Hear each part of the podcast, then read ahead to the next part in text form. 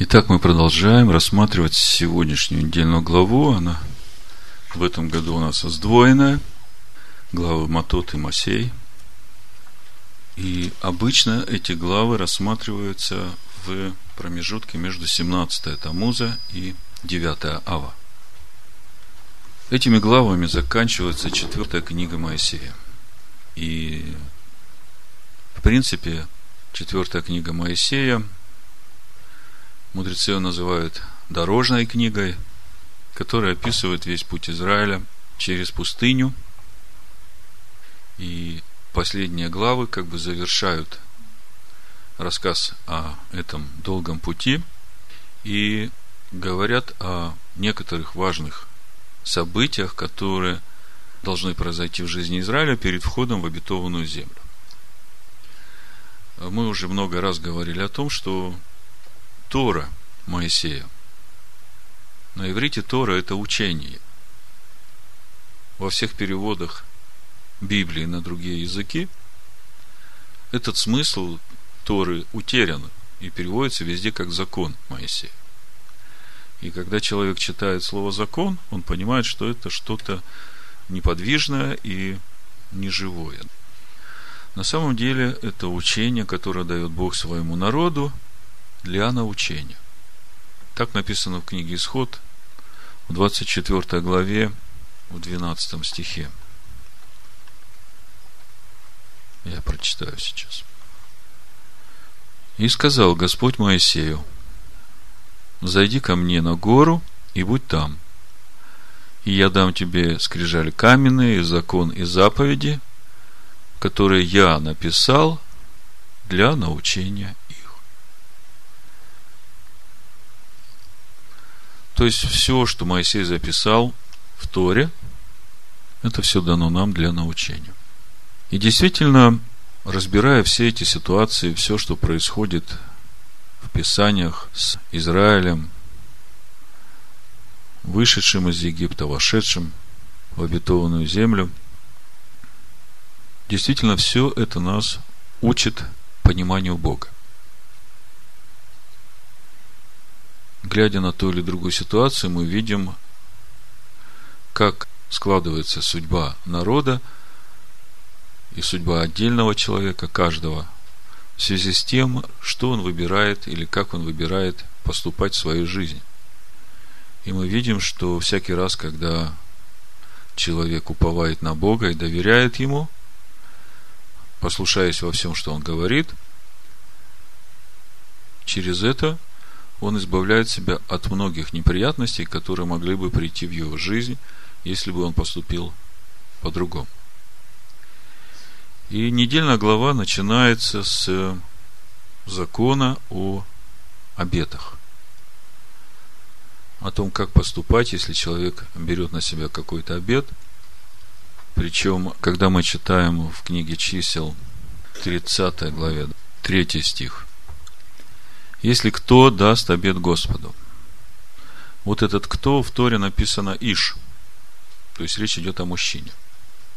И в контексте третьего стиха видно, что если мужчина дает обед Господу и поклянется, положив за рук на душу свою, то он не должен нарушать слово своего, но должен исполнить все, что вышло из уст его. Кажется даже немножко странным, что такая важная заповедь такое важное повеление дается уже э, в конце сорокалетнего пути Израиля в пустыне. Казалось бы, очень серьезная заповедь, ее надо было бы дать в самом начале. О чем это нам говорит? Мудрецы говорят, что пока народ был во младенчестве, ему еще было трудно понять важность тех слов, которые он говорит. Но, входя в обетованную землю, ответственность человека за сказанные им слова возрастает многократно. Если говорить э, языком Нового Завета, то ответственность каждого верующего новозаветнего за свои слова, она уже многократно выше, чем ответственность за слова в то время, когда вы были еще неверующим. Поэтому Ишуа говорит, пусть ваше да будет да, пусть ваше нет будет нет, а все остальное от лукавого. Основном мы уже разбирали эту тему обетов подробно, да, я просто скажу главные мысли, что Писания говорят об обетах. Вообще, нужно давать обеты или не нужно? Вот 75-й э, Псалом, 12 стих написано. Делайте и воздавайте обеты Господу Богу вашему, все, которые вокруг Него, да принесут дары страшному. Понимаете, обет это такая вещь, которая, если дал этот обет, то ты должен поспешить его исполнить. И, как правило, мы ведь эти обеты берем, э, как э, в латышской Библии хорошо написано, кто хочет облегчить свою душу и даст обед. Что имеется в виду? Всякая зависимость человеческой души – это рабство, правда? И вот когда ты, зная эту свою зависимость, приходишь перед Богом и говоришь, Господи, вот я беру на себя обед воздержаться от этого какое-то время. И ты вот эту свою зависимость, это негативно, что в твоей душе, ты это отделяешь, и дав этот обед – ты облегчаешь свою душу. То есть ты освобождаешь свою душу. И Бог, видя вот эту ревность, твое желание двигаться в этом обете, Он поможет тебе освободиться от этой зависимости. Поэтому обет не есть что-то плохое. Но если даешь обет, то должен обязательно его исполнить.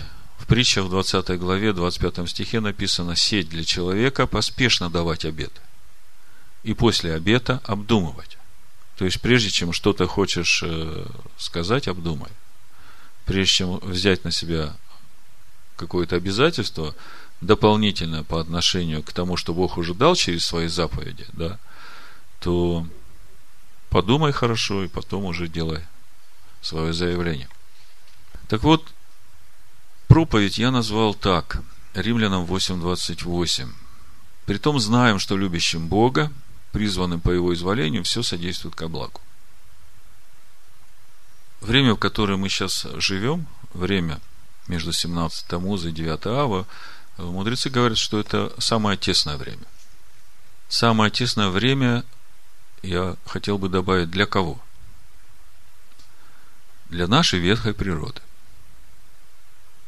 И это время славы нашей – для нашего внутреннего духовного человека. Время, я бы сказал, духовной победы. Если мы устоим в этой победе. Я слушал много комментариев по этой недельной главе мудрецов, и они все едины в том, что если смотреть на тот духовный период времени, через который мы проходим, то можно было бы сказать, что это время – время споров, время раздоров, время выяснения отношений, время незаслуженных оскорблений, когда у каждого человека обостренное чувство справедливости, когда у него в душе горит желание отстоять свою правоту и доказать свою правду.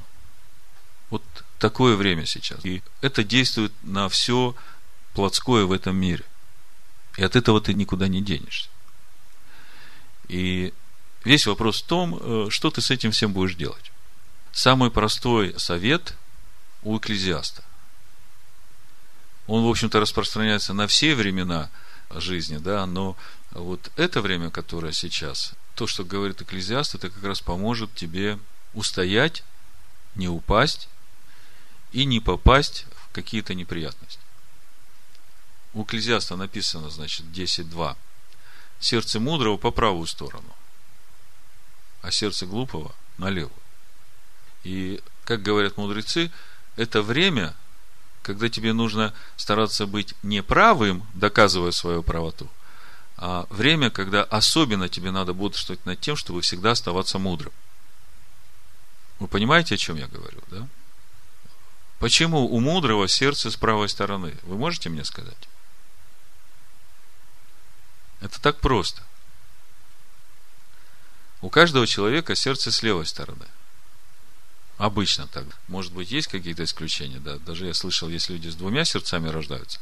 Но я не об этом сейчас. Я говорю, что у обычного человека, рожденного от своих плотских родителей, сердце с левой стороны.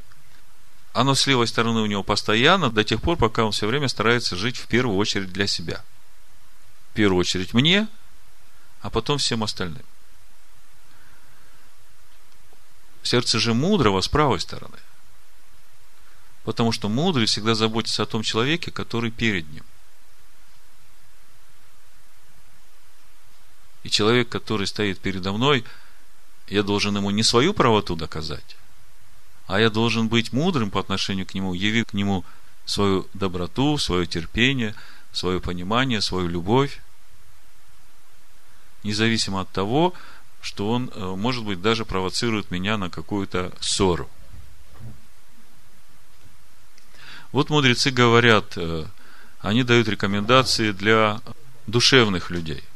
Э, я бы сказал, что эта рекомендация и нам полезна для того, чтобы нам, духовным, с большим разумением понимать все ситуации, которые будут происходить с вами или уже происходят, чтобы вам проходить через все это достойно. Вот мудрецы говорят, что в это время запрещено наказывать детей. Потому что это будет неправильно. Твой гнев и твое недовольство на детей, они будут ну, преувеличены многократно за счет того, что э, ты очень обостренно будешь чувствовать эту неправду, несправедливость, э, нарушение, да, и тебе будет хотеться восстановить всякую правду, да. Поэтому они говорят, э, сдержитесь и удалитесь, да, не наказывайте детей, даже если они что-то неправильно сделают.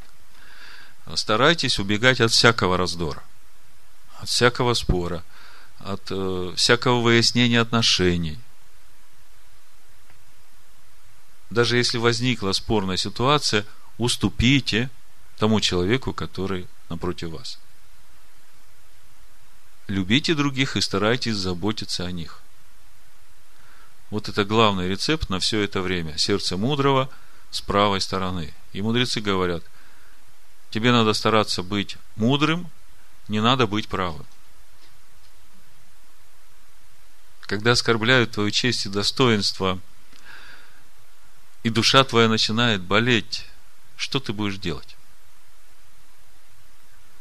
Ну, сейчас у нас очень модно подавать в суд за э, оскорбление чести и достоинства, и там с обидчика востребовать какую-то сумму, да, да, и там можно увидеть, сколько стоит эта честь и достоинство, оговоренное в деньгах.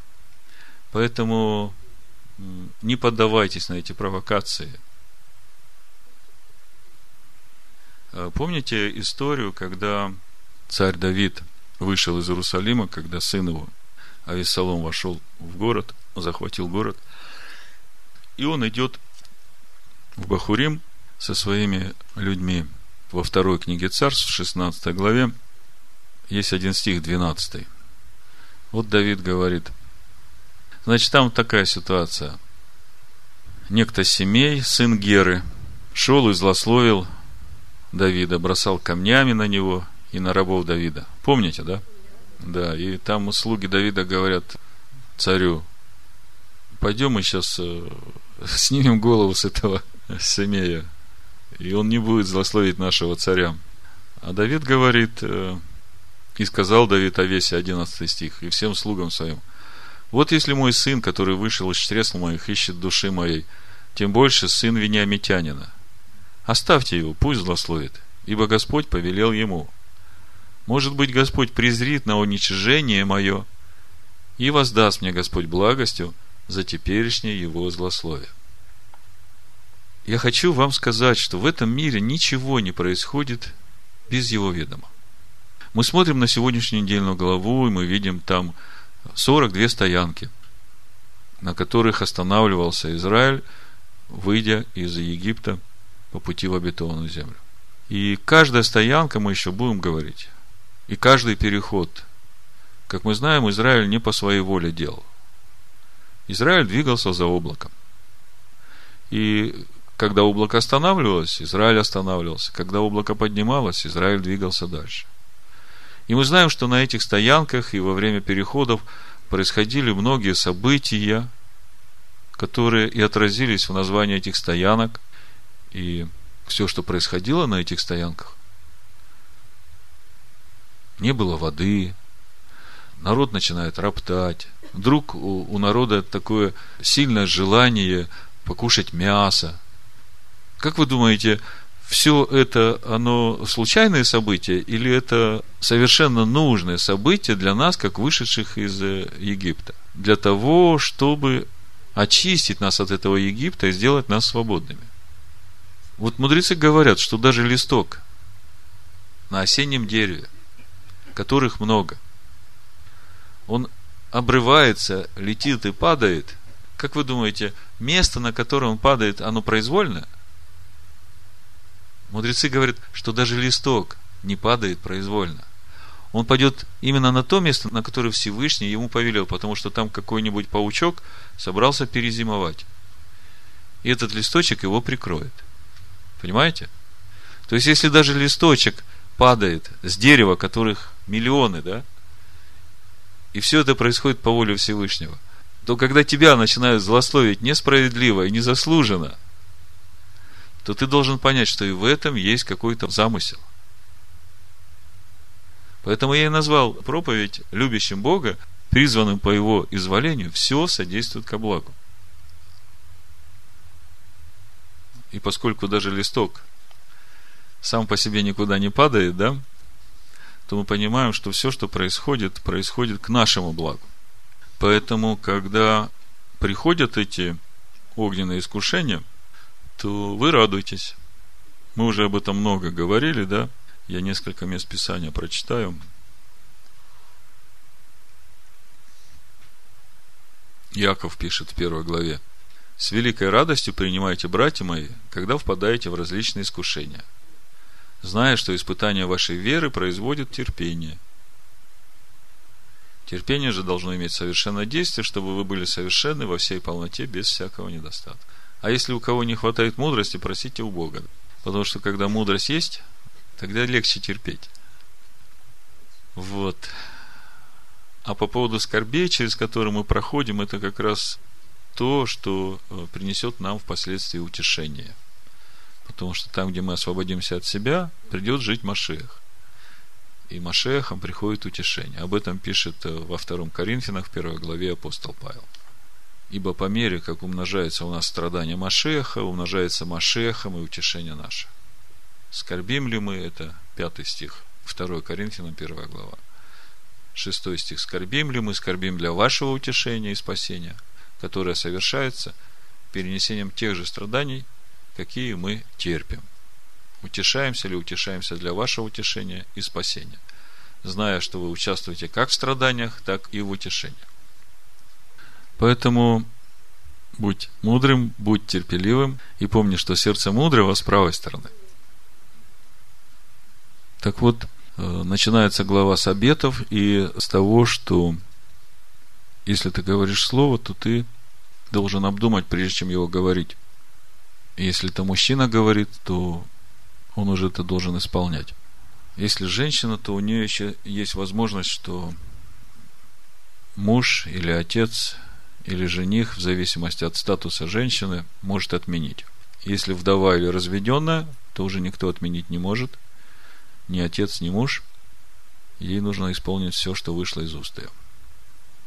Э, и в этом законе есть один нюанс, который, например, мне дает разумение того, каким образом и почему происходит для нас прощение грехов, которые мы сделали до того, как уверовали. Казалось бы, когда мы принимаем веру Машеха в сердце, да, и он умер за наши грехи, то, по идее, эта его благодать на нас распространяется с того момента, как мы уверовали, да. Вопрос, на каком основании нам тогда прощаются те грехи, которые мы сделали до уверования? Ответ. В русском переводе не так заметно, не знаю, как в латышском, но в этом законе есть три состояния социального женщины. Когда она в доме отца живет еще, девочка, да. А второе, когда девушка обручена своему мужу, но еще живет в доме отца. И третье, когда женщина уже замужем за мужем и живет в доме мужа. Так вот, и в первом случае, когда девочка живет в доме отца, и в третьем случае, когда жена живет уже с мужем, когда женщина берет на себя обед, то муж может отменить этот обед, и все эти обеты касаются ну, обязательств на будущее взяты, да. То есть я вот хочу сделать то-то, да. И муж решает, будет она делать или нет. Если отменяет, то, значит, ей прощается. Если не отменяет, значит, она должна делать.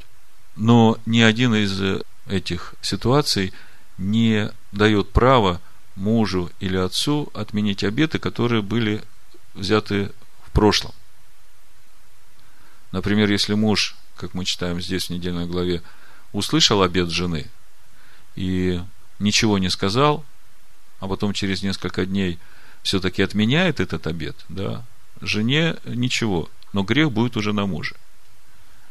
Вот единственный э, момент, который действует в прощении обетов и отпущении обетов, которые были в прошлом, это время между обручением женщины, девушки, да, и замужеством. То есть в это время девушка еще живет в доме отца. И она уже обручена своему жениху. Отец вместе с женихом невесты имеют право отпустить обеты, которые были взяты этой невестой до замужества. То есть прошлые. И когда я э, смотрю на это в свете нашем хождении в Иешуа, как его невесты, то он с Отцом нашим Небесным, имеет право отпускать нам обеты, которые мы даже сделали в прошлое. То есть, вот еще одна благодать, которую мы имеем в статусе невесты Машеха. Следующая тема, это 31 глава чисел. Бог говорит Моисею. Я прочитаю с 1 по 3 стих, и здесь немножко остановлюсь, потому что Тора действительно нас учит, и она действительно раскрывает нам, каким образом будут развиваться события, вот как раз накануне нашего входа в тысячелетнее царство, накануне прихода Машех. Значит, э, с 1 по 3 стих буду читать. Числа 31 глава. «И сказал Господь Моисею, говоря, «Отомсти мадианитянам за сынов Израилевых, и после отойдешь к народу твоему, и сказал Моисей народу, говоря, вооружите из себя людей на войну, чтобы они пошли против мадианитян, запятая, совершить мщение Господне над мадианитянами. Обратите внимание, что здесь сказано. Бог говорит, отомсти мадианитянам за сынов Израиля, а Моисей говорит, это месть Всевышнего Маадианитянам. Первый вопрос, за что? В 16 стихе Моисей говорит, здесь же число 31 глава, вот они по совету Валаамову были для сынов Израилевых поводом к отступлению от Господа в угождение фигуру. Зато и поражение было в обществе Господнем.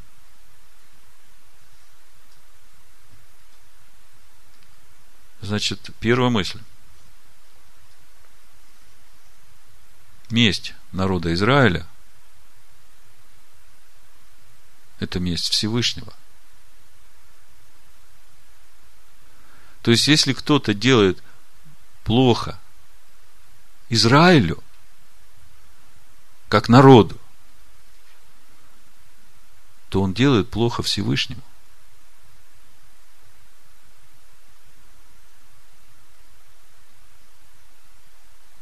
Вот совсем недавно, на этой неделе, произошел теракт в Болгарии.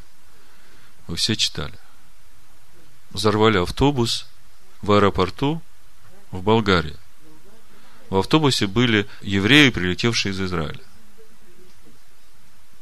Так вот, когда евреи убивают только за то, что он еврей, такой человек делает зло Богу. Вот здесь мы это можем увидеть отомсти мадианитянам за сынов Израилевых. Соверши мщение Господне над мадианитянами. Бог со своим народом сам разбирается. Но когда кто-то делает зло Израилю, он делает зло Всевышнему.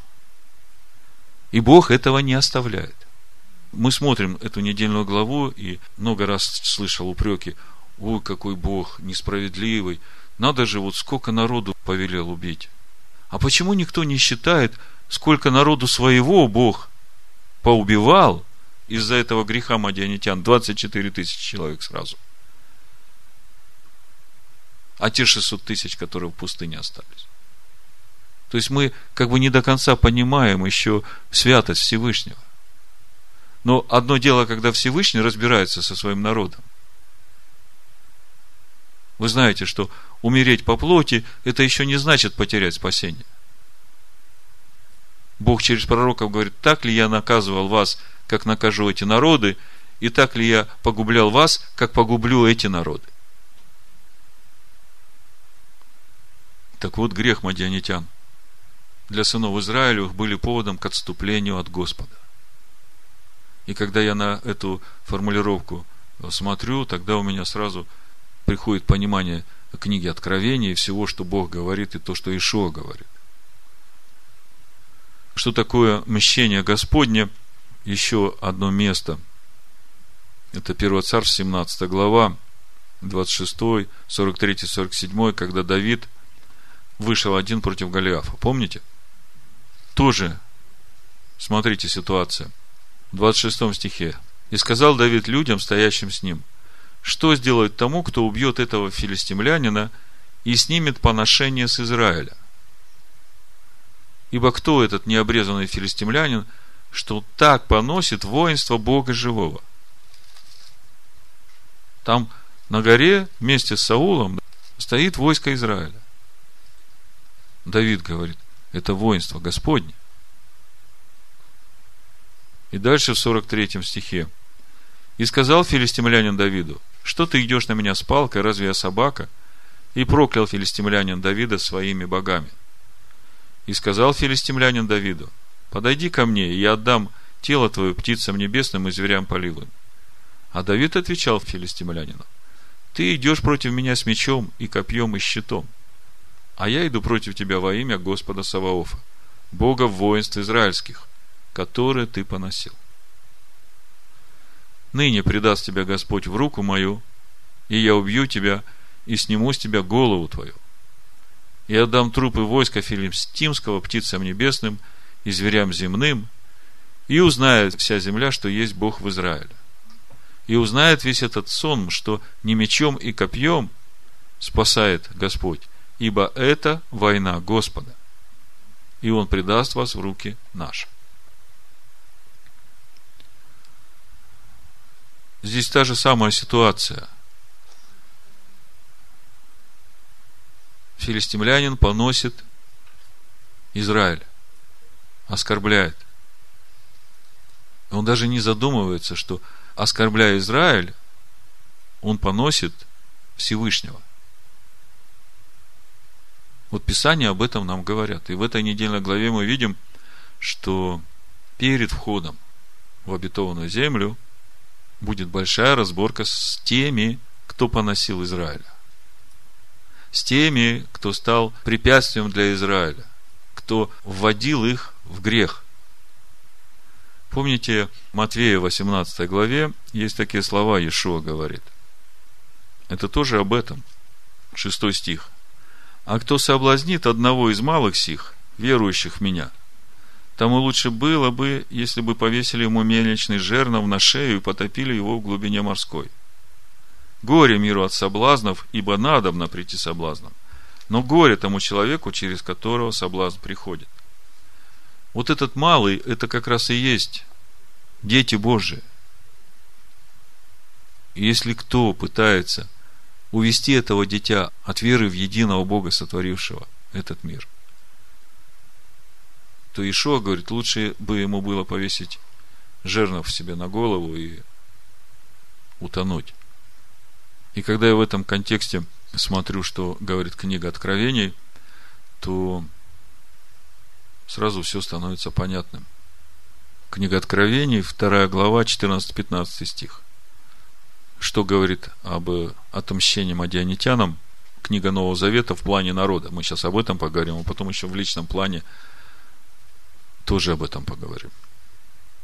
14 стих, Откровение 2 глава написано, «Но имею немного против тебя, потому что есть у тебя там держащиеся учения Валаама, который научил Валака ввести в соблазн сынов Израилевых. И смотрите суть этого учения, чтобы они ели идоложертвенное и любодействовали. Так и у тебя есть держащиеся учения Николаитов, которые я ненавижу. Покайся, а если не так, скоро приду к тебе и сражусь с ними мечом уст моих мы говорили, что с мадианитянами разборка будет как раз накануне входа народа в обетованную землю. И здесь мы видим, Иешуа говорит, у тебя есть в церкви держащиеся учения Николаитов, которые едят идоложертвенное и любодействуют. Знаете, когда в церковь пришли праздники солнца, когда стали праздновать Зема Светку – Лига, назвал их другими именами, да, и сидят за столом, едят это идоложертвенное, то Ишуа говорит, вот тот, кто внес это все и соблазнил малых, то лучше бы ему было прежде повесить жернов на шею и утонуть. Ишуа говорит, если не покаетесь, приду и разберусь. В Откровении в 17 главе мы уже читали несколько раз это место, вы знаете, с 1 по 6 стих, и потом дальше с 12 по 18. И 18 глава с 1 по 8. Здесь вся история того, как этот блуд и это идолопоклонство пришло в народы, и пришел один из семи ангелов, имеющих семь чашек, говоря со мной, сказал мне, подойди, я покажу тебе суд над великой блудницей, сидящей на водах многих. С нею блудодействовали цари, и вином ее блудодеяния упивались живущие на земле.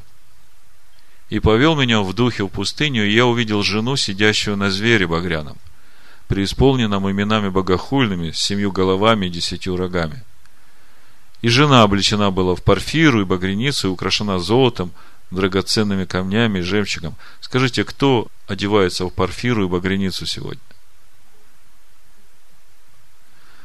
И жена облечена была в парфиру и багряницу, украшена золотом, драгоценными камнями и жемчугом, и держала золотую чашу в руке своей, наполненную мерзостями и нечистотой блудодейства ее. И на челе ее написано имя, тайна, Вавилон Великий, мать блудницам и мерзостям земным. Я видел, что жена упоена была кровью святых и кровью свидетелей Ишуа, и, видя ее, дивился удивлением великим. Можно слышать некоторые объяснения в римской теологии, что блудница – это вот э, мир, там, чем миряне занимаются, там, это вот эта блудница. Но вы знаете, если посмотреть на блудницу, которая в мире, для нее все народы одинаковые. Но есть один народ, единственный, который все время пытался уничтожать Израиль. Этот народ, вы можете сами дать ему название, объединен одной великой идеей. Мы, Новый Израиль, а это проклятый народ, его надо уничтожить. Я видел, что жена упоена была кровью святых и кровью свидетелей Ишуа, и, видя ее, дивился удивлением великим. И десять рогов, 12 стих, которые ты видел, суть десять царей, которые еще не получили царство, но примут власть со зверем, как цари на один час. Они имеют одни мысли и предадут силу и власть свою зверю. Они будут вести брань с агнцем, и агнец победит их. Ибо он есть Господь господствующих и царь царей, и те, которые с ним, вот те, которые с ним, которые ведут брать с э, этой блудницей. Вот те как раз суть званые и избранные и верные. И говорит мне, воды, которые ты видел, где сидит блудница, суть люди и народы, и племена, и языки. И десять рогов, которые ты видел на зверя, сии возненавидят блудницу и разорят ее, и обнажат, и плоть ее сидят, и сожгут ее в огне. Потому что Бог положил им на сердце исполнить волю Его, исполнить одну волю и отдать царство их зверю, доколе не исполнится слава Божия. Тут интересные вещи написаны. Вы видите, кто будет разорять блудницу? Те цари, которым была дана власть, на которых она сидела, эта блудница. Жена же, которую ты видел, есть великий город, царствующий над земными царями. Вот это то, что я вам говорил, город. Какой город? Духовный Рим. Он был сначала просто Рим, потом стал духовным Римом. И 18 глава дальше написано. «После всего я увидел иного ангела, сходящего с неба, имеющего власть великую. Земля светилась от славы его. И воскликнул он сильно громким голосом, говоря, «Пал, пал Вавилон, великая блудница, сделался жилищем бесов и пристанищем всякому нечистому духу, пристанищем всякой нечистой отвратительной птицы, ибо яростным вином блудодеяния своего она напоила все народы». Помните, мы начали с чего? Бог говорит, пойди отомсти мадианитянам за то, что они ввели в блуд идолопоклонство мой народ. И вот здесь мы видим, как это будет происходить уже в конце времени, перед наступлением тысячелетнего царства. Значит, ибо яростным вином блудодеяния своего она напоила все народы. И цари земные любодействовали с ней, и купцы земные разбогатели от великой роскоши ее – то есть понятно, о ком речь идет. И услышал я иной голос неба, говорящий, выйди от нее, народ мой, чтобы не участвовать вам в грехах ее и не подвергнуться язвам ее. То есть, здесь еще один момент. Видно, что до определенного момента его народ будет там находиться. Но Бог призывает выйти, потому что вот-вот начнутся суды, и сам зверь растерзает ее. Ибо грехи ее дошли до неба, и Бог вспомянул неправду ее – Воздайте ей так, как и она воздала вам. Вдвое воздайте ей по делам ее. В чаше, в которой она приготовляла вам вино, приготовьте ей вдвое. Сколько славилась она и роскошествовала, столько воздайте ей мучений и горести. Ибо она говорит в сердце своем, сижу царицу, я не вдова и не увижу горести. Зато в один день придут на нее казни, смерть и плач и голод, и будет сожжена огнем, потому что силен Господь Бог, судящий ее глядя на э, то, что было с Медианом, мы помним, что Пинхас начал эту войну с Медианом, когда проткнул обоих, Зимри и Козби, да, Финеас, да. И э, мы видим, что именно Финеас Пинхас и возглавит эту войну, и закончит ее.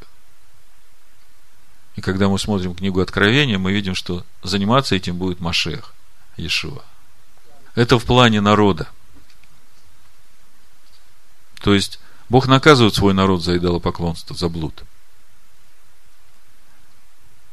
Но Он еще будет наказывать и тех, которые ввели его народ блуд идолопоклонство. Которые принесли в церковь Господню идолопоклонство.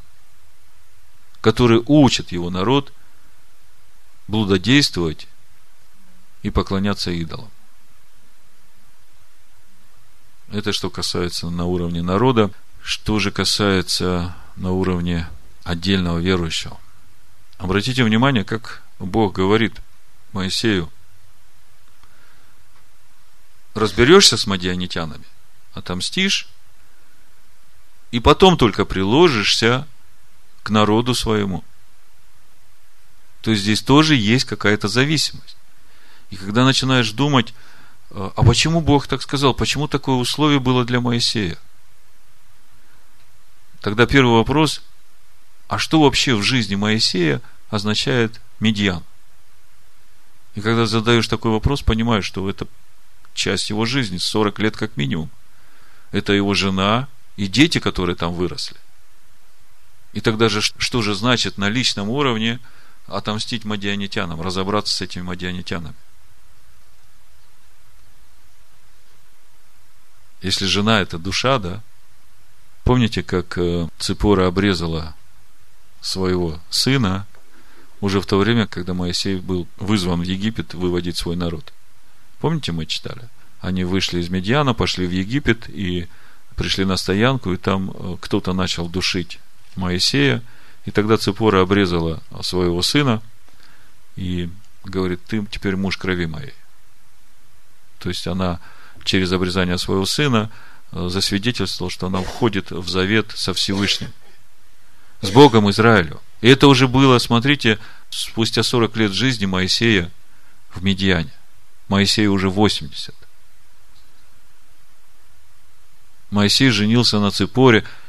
Я не думаю, что спустя там, 38 лет пребывания в Медиане, да, судя по Писанию, мы видим, он пришел, остановился у этого Иофора, медианского священника, и через какое-то время женился. Тора не говорит, через сколько. Но понятно, что это уже взрослые люди. Дети его, да, выросшие в Медиане. И, как мы видим, один из них был не обрезан. Традиция говорит, что это был первенец Моисея, которого Иофор взял себе, чтобы посвятить его своим богам. И Моисей не противоречил ему, потому что он жил в его доме и не мог выступать против родителей своей жены, да. То есть мы видим, что там у Моисея э, с Медьяном очень много э, неправильных вещей. И Бог говорит, Моисей, прежде чем ты приложишься, тебе с этим надо окончательно разобраться. Вот посмотри в свою душу и увидь, что тебя еще связывает там с Мадиамом. И разберись с этим. Если посмотреть на каждого из нас в этом контексте, что нас связывает с Медьяном. Вы знаете, что Медьян, он сын Авраама от Хитуры. То есть это не случайный человек. Это человек, который тоже имеет познание о Боге. Но это познание искаженное. Это уже с привкусом язычества. Это познание о Боге.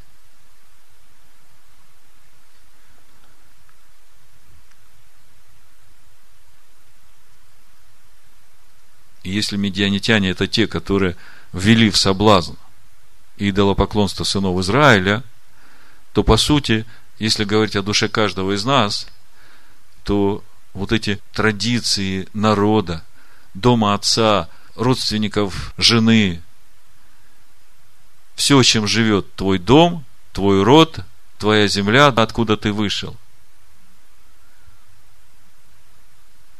вот то, что в твоей душе с детства вложено было в тебя как часть тебя, все, что связано с идолопоклонством и язычеством, вот это тот медьян, с которым надо разобраться, прежде чем ты приложишься к своему народу. Такую заповедь Бог дает Моисею. А по сути это получается все языческие праздники, все места поклонения твоих родственников, все языческие народные праздники, обряды, традиции. И, как правило, все связано с поклонением Солнцу. В общем, в нескольких словах вы понимаете, о чем речь идет. Ты можешь оставаться латышом, ты можешь оставаться украинцем, ты можешь оставаться русским, поляком, кем угодно. По-любому ты не станешь таким же точно, как сыновья Якова, которые с молоком матери впитали вот то, что есть у Якова. Но когда ты прививаешься на эту природную маслину, то ты уже прививаешься к тому образу жизни, к тем законам, по которым живет Божий народ. Ты прививаешься к тем праздникам, которые празднуют Божий народ. И ты приносишь такие же жертвы, которые приносит Божий народ.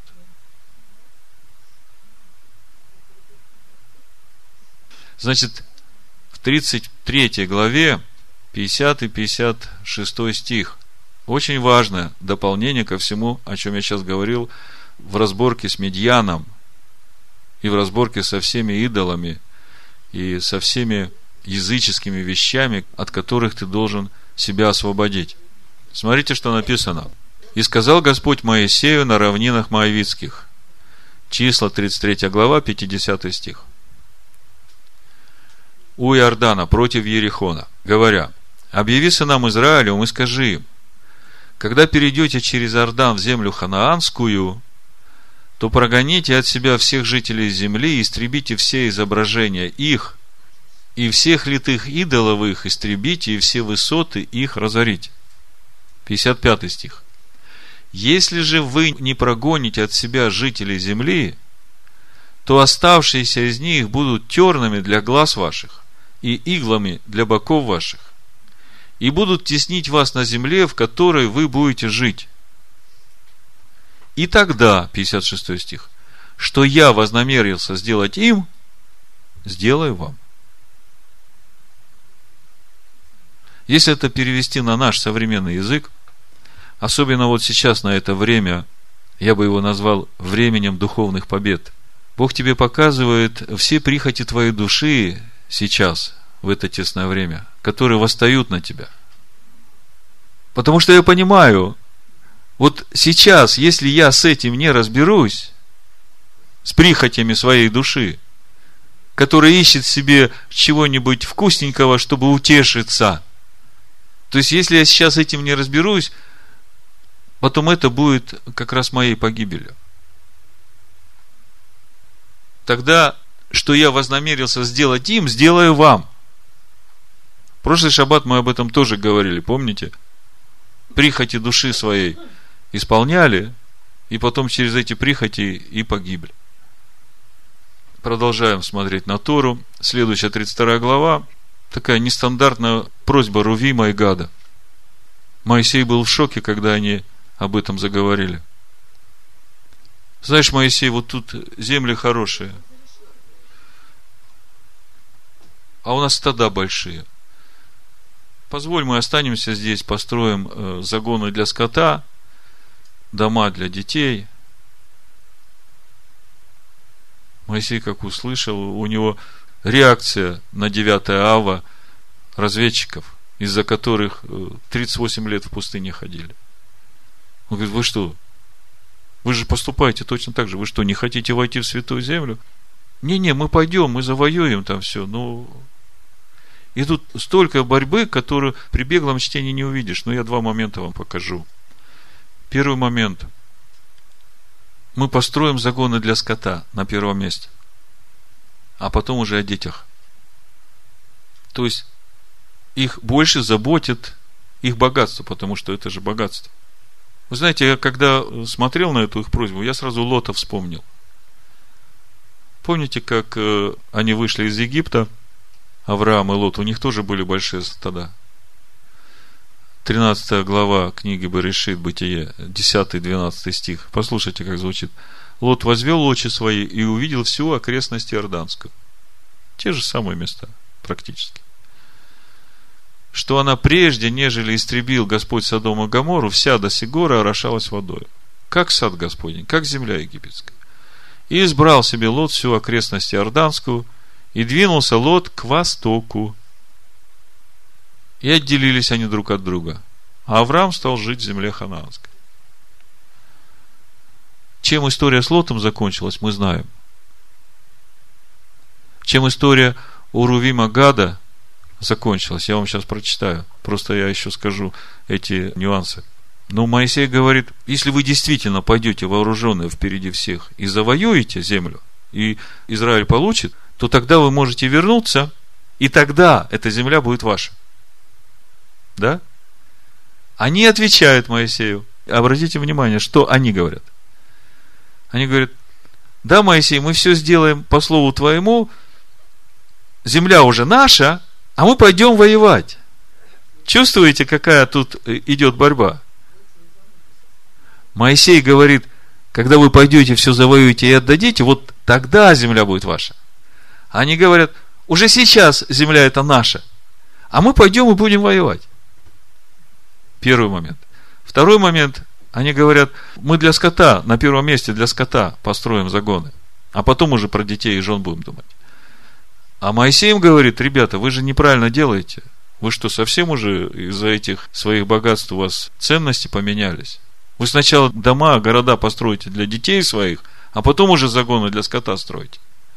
Я когда об этом размышлял, у меня сразу вот эта доктрина процветания –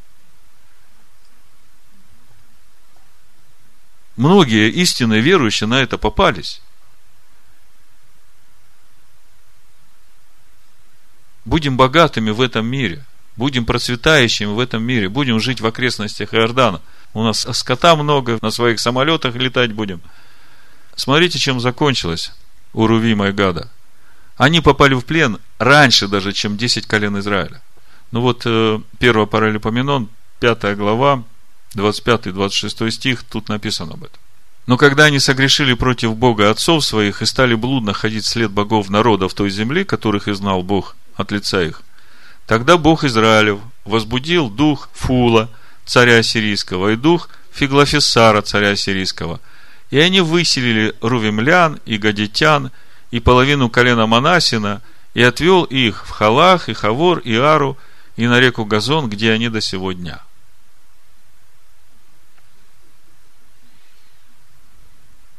Об этом также в 4 царств 15 главе, 29 стихе. А уже потом ассирийский царь пришел и э, захватил Израиль и увел 10 колен Израиля в Ассирию.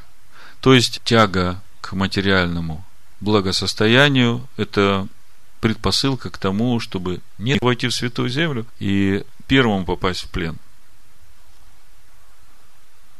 Следующая глава переходы сыновей Израиля. Несколько мыслей. Это уже следующая недельная глава, Масей, да? Э, Масей э, – это переходы. 42 перехода. Первый стих в Торе начинается так. Вот переходы сыновей Израиля, вышедших из страны египетской. Мудрецы обращают внимание на странное сочетание. Переходы сыновей Израиля, вышедших из страны египетской. Они говорят, что на самом деле выход из страны Египта был всего один переход от Рамсеса до Сокота. Все остальные переходы были уже за пределами Египта. Почему же тогда все 42 перехода названы переходами из страны египетской?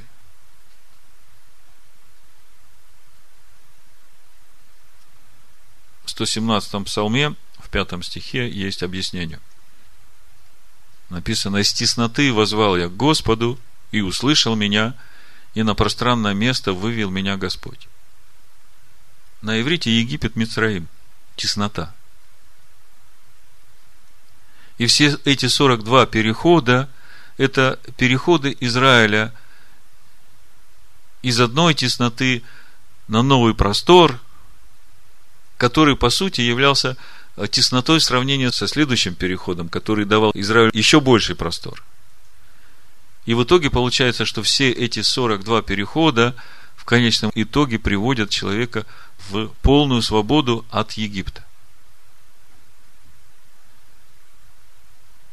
Каждый следующий достигаемый уровень просторнее предыдущего. Из тесноты возвал я к Господу, и услышал меня, и на пространное место вывел меня – каждый следующий уровень просторнее предыдущего. И так до полной свободы. То есть, другими словами, 42 перехода – это путь Господень к полной свободе. Внутренней свободе, духовной свободе. Иоанна 8 главе 31-32 стих Иешуа говорит, Тогда сказал Иешуа к уверовавшим в Него иудеям, если прибудете в Слове Моем. Обратите внимание, следующий стих, 32, все цитируют. Но этот 32 стих не работает без этого 31 стиха. А главная суть 31 стиха, если прибудете в Слове Моем, то вы истинно мои ученики, и познаете истину, и истина сделает вас свободными. Мы часто привыкли слышать, познаете истину, истина сделает вас свободными. Ура! Ишуа говорит, если прибудете в Слове Моем. А что значит прибыть в Слове Его?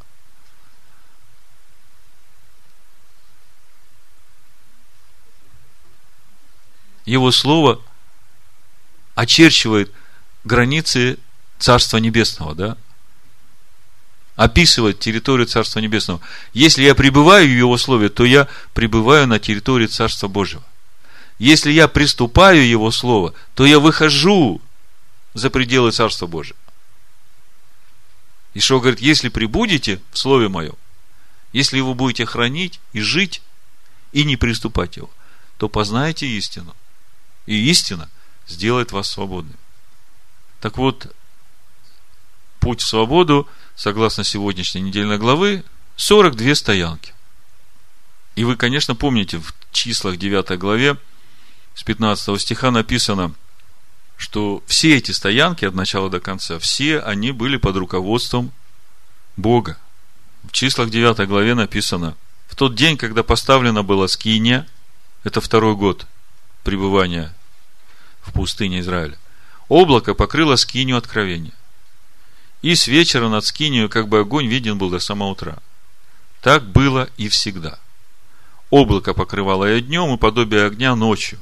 И когда облако поднималось от скинии, тогда сыны Израилева отправлялись в путь.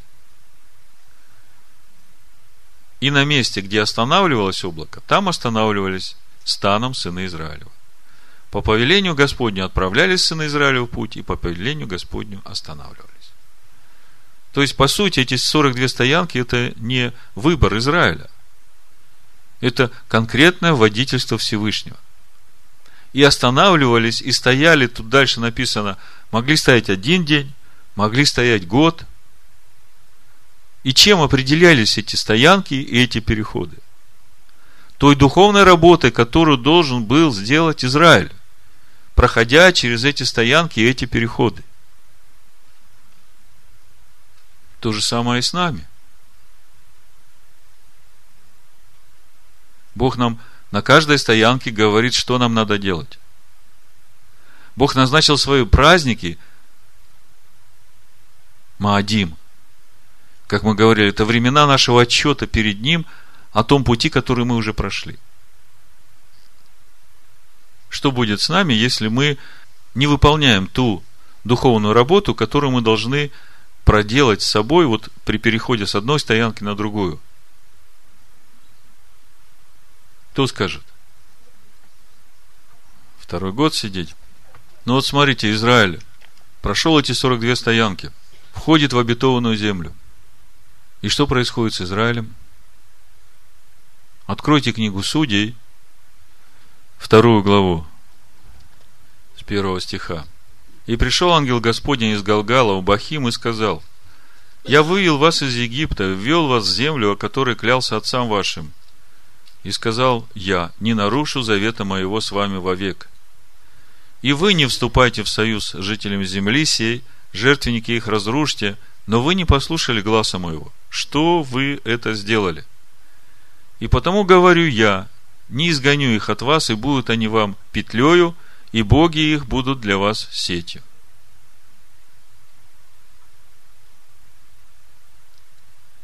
В десятом стихе, «И когда весь народ он и отошел к отцам своим, и восстал после них другой род, который не знал Господа и делал его, какие он делал Израилю, тогда сыны Израилевы стали делать злое перед очами Господа и стали служить Ваалам оставили Господа, Бога отцов своих, который вывел их из земли египетской, и обратились к другим богам, богам народов, окружавших их, и стали поклоняться им и раздражили Господа. Оставили Господа и стали служить Ваалу и Астартам. Ну, вы знаете что все, что здесь произошло, да?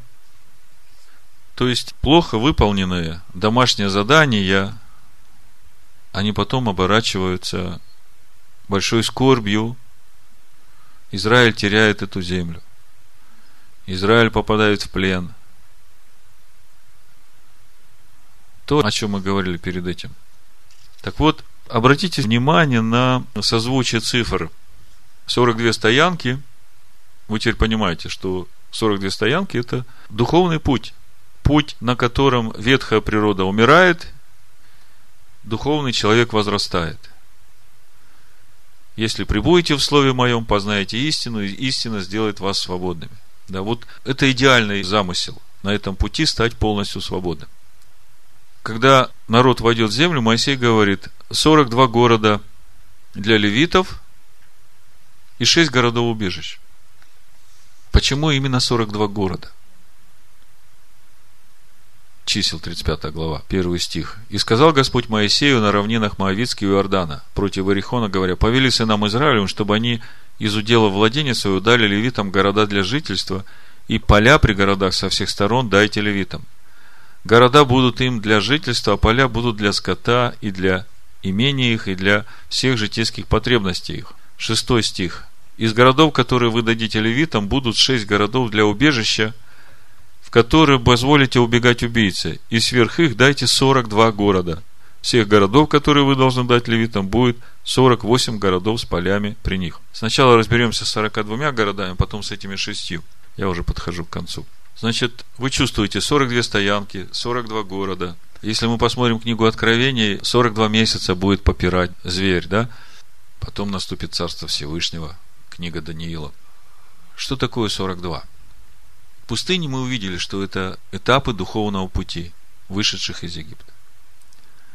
Мы знаем, что левиты, они в Египте были верными Всевышнему, они не поклонились золотому тельцу, и они весь путь в пустыне оставались верными Всевышнему. Вот эти 42 города, которые Бог повелевает дать левитам, это как э, запечатленная память духовного пути Израиля в левитах, которые будут учить уже Израиль в обетованной земле, помнить этот путь. Когда Израиль придет в обетованную землю, в каждом колене, у которого больше колен, там больше будет городов левитских, в котором меньше, там меньше будет городов левитских, но всего будет 42 города. И в каждом колене эти города будут для чего? Для того, чтобы левиты могли учить сыновей Израиля всему пути Господню, повторяя и назидая, чтобы они были на духовном уровне всегда. То есть, есть так, такая связь с этим. И еще шесть городов для неумышленных убийц. Вот здесь очень интересно. С 14 стиха в 35 главе чисел. Три города дайте по эту сторону Иордана, и три города дайте в земле Ханаанской. Уже сразу видно, что там, где выбрали себе место Гат и Рувим, по причине их богатства, да, там на два с половиной колена столько же городов убежищ, сколько на весь Израиль в обетованной земле. И это говорит о том, что проблема с неумышленными убийствами в земле Галаада будет значительно острее стоять. Значит, 15 стих. Для сынов Израилевых, для пришельца и для поселенца между вами будут сии шесть городов убежищем, чтобы убегать туда всякому, убившему человека неумышленно. Обратите внимание, города убежища для людей, которые убили неумышленно. Дальше дается закон, написано 29 стих. Да будет это у вас постановлением законным в роды ваши, во всех жилищах ваших. Если кто убьет человека умышленно, то убийцу должно убить по словам свидетелей. Но одного свидетеля недостаточно, чтобы осудить на смерть. То есть, по словам двух свидетелей, как минимум, но написано в 17 если кто ударит кого из руки камнем, от которого можно умереть, так что тот умрет, то он убийца. Убийцу должно предать смерти. 18 стих. Или если деревянным орудием, от которого можно умереть, ударит из руки, так что тот умрет, то он убийца. Убийцу должно предать смерти. То есть, если убийца умышленный, то без вопросов. Убийцу должно предать смерти, потому что этой смертью он может искупить свою душу. Речь здесь не идет об убийствах, которые на войне происходят. О тех убийствах, когда Израиль воевал за завоевание Святой Земли, скажем так. А речь идет о умышленных убийцах. Дальше, почему убийцу должно предать смерти? 33 стих не оскверняйте земли, на которой вы будете жить, ибо кровь, пролитая кровь убийцей, оскверняет землю, и земля не иначе очищается от пролитой на ней крови, как кровью пролившего ее. Не должно осквернять землю, на которой вы живете, среди которой обитаю я, ибо я, Господь, обитаю среди сынов Израилевых. Видите, что Тора говорит?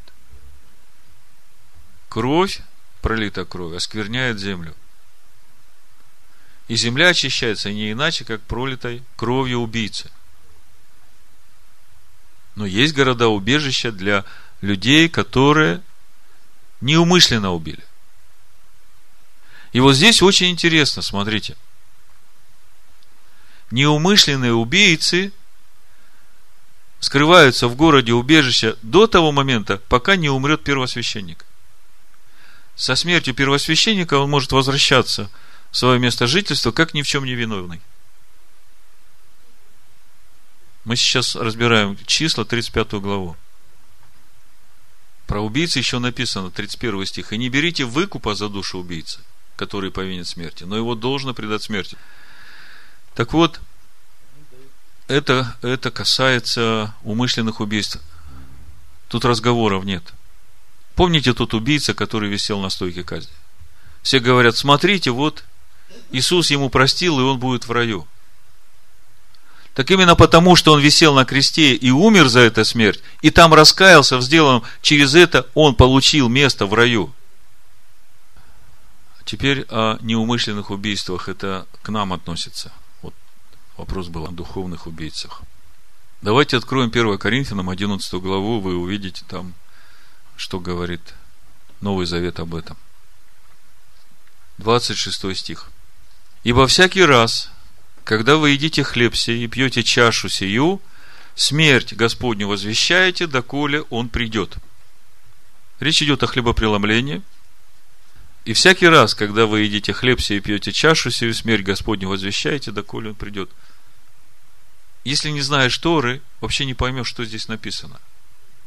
Вот если не разбираешь эту недельную главу о городах-убежищах, то совсем непонятно, что здесь апостол Павел говорит. Казалось бы, мы знаем, что Ишуа умер за наши грехи, но Он воскрес. И всякий раз, когда мы принимаем хлебопреломление, мы радуемся, что Он воскрес и дал нам эту жизнь в Господе. А Павел говорит, возвещаете Его смерть.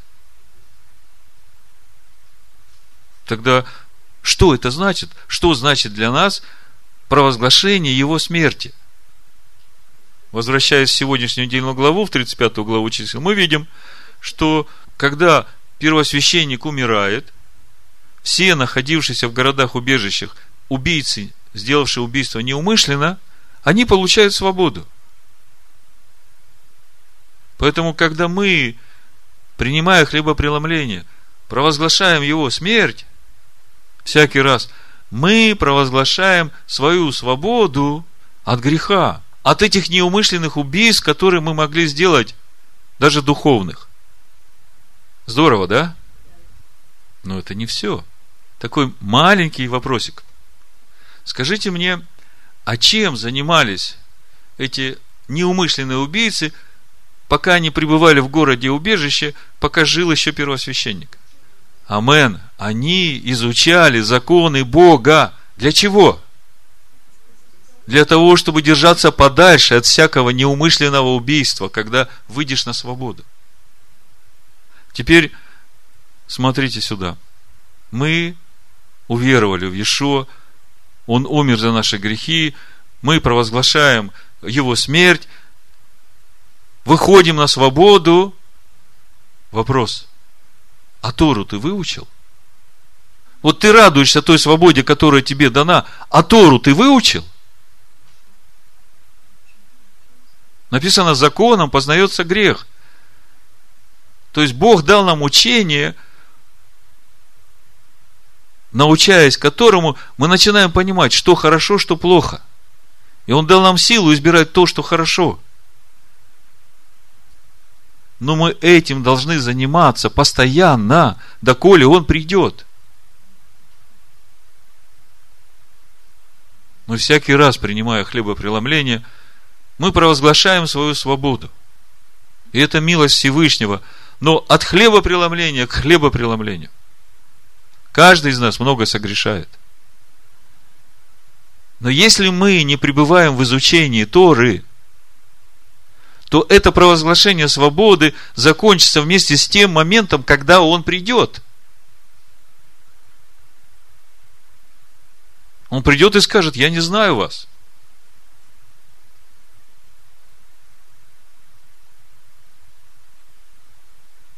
Потому что я есть Слово Бога. И в вашем сердце нет места для меня. Мой закон не написан на ваших сердцах. Потому я не знаю вас. Я не живу в вас. Он живет в тех, которые своей жизнью оправдывают закон Бога. В Римлянах 8 главе апостол Павел так и говорит в 4 стихе. Чтобы оправдание закона исполнилось в нас, живущих не по плоти, а по духу. Я напомню, что мы говорим о том сегодня, что любящим Бога все содействует ко благу. И учитывая то время, в которое мы сейчас живем, до прихода Сына Божьего, до первого Тишрея, когда начнутся суды Всевышнего, еще у нас впереди два месяца, месяц Ав и месяц Илул.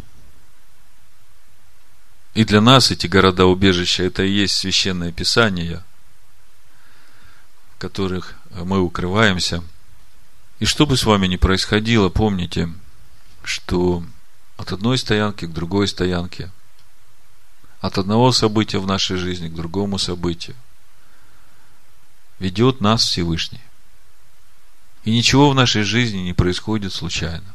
И когда мы попадаем в такую ситуацию, когда сильно возмущены, или когда наша душа начинает чего-то очень сильно желать, что вредно для нее, что является рабством для нее, то помните, что это все не случайно.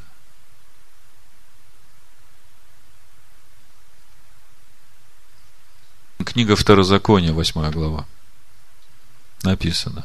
Все заповеди, которые заповеду вам сегодня, старайтесь исполнять, дабы вы были живы, и размножились, и пошли, и завладели землею, которую с клятвою обещал Господь отцам вашим. И помни весь путь, которым вел тебя Господь Бог твой, по пустыне, вот уже сорок лет, чтобы смирить тебя, чтобы испытать тебя и узнать, что в сердце твоем, будешь ли хранить заповеди Его или нет. Он смирял тебя, томил тебя голодом, питал тебя манною, которую не знал, ты и не знали отцы твои, дабы показать тебе, что не одним хлебом живет человек, но всем, исходящим из уст Бога, всяким словом, исходящим из уст Господа, живет человек. Одежда твоя не ветшала на тебе, и нога твоя не пухла вот уже сорок лет. И знай в сердце твоем, что Господь Бог твой учит тебя, как человек учит сына своего. Итак, храни заповеди Господа Бога твоего, ходи путями Его и боясь Его. Ибо Господь, Бог твой, ведет тебя в землю добрую, в землю, где потоки вод, источники и озера выходят из долины гор. В землю, где пшеница, ячмень, виноградная лоза, смоковница и гранатовые деревья, в землю, где масличные деревья и мед, в землю, в которой без скудости будешь есть хлеб твой, и ни в чем не будешь иметь недостатка, в землю, в которой камни, железо, и из гор которой будешь высекать медь. И когда будешь есть и насыщаться, тогда благословляй Господа Бога твоего за добрую землю, которую Он дал тебе. Берегись, чтобы ты не забыл Господа Бога твоего, не соблюдая заповеди Его и законов Его, и постановлений Его, которые сегодня заповедую тебе. Смотрите, каким образом Тора говорит о сути забывания нами Господа Бога нашего – не соблюдая заповеди Его, законов Его, постановлений Его, которые сегодня заповедую тебе. Если мы перестаем это соблюдать, то мы забываем этим Господа Бога нашего. Если мы соблюдаем, то мы помним о Господе Боге нашем. Да благословит вас Всевышний. Амин. Всевышний. Амин. Всевышний. Амин. Всевышний Аман. Всевышний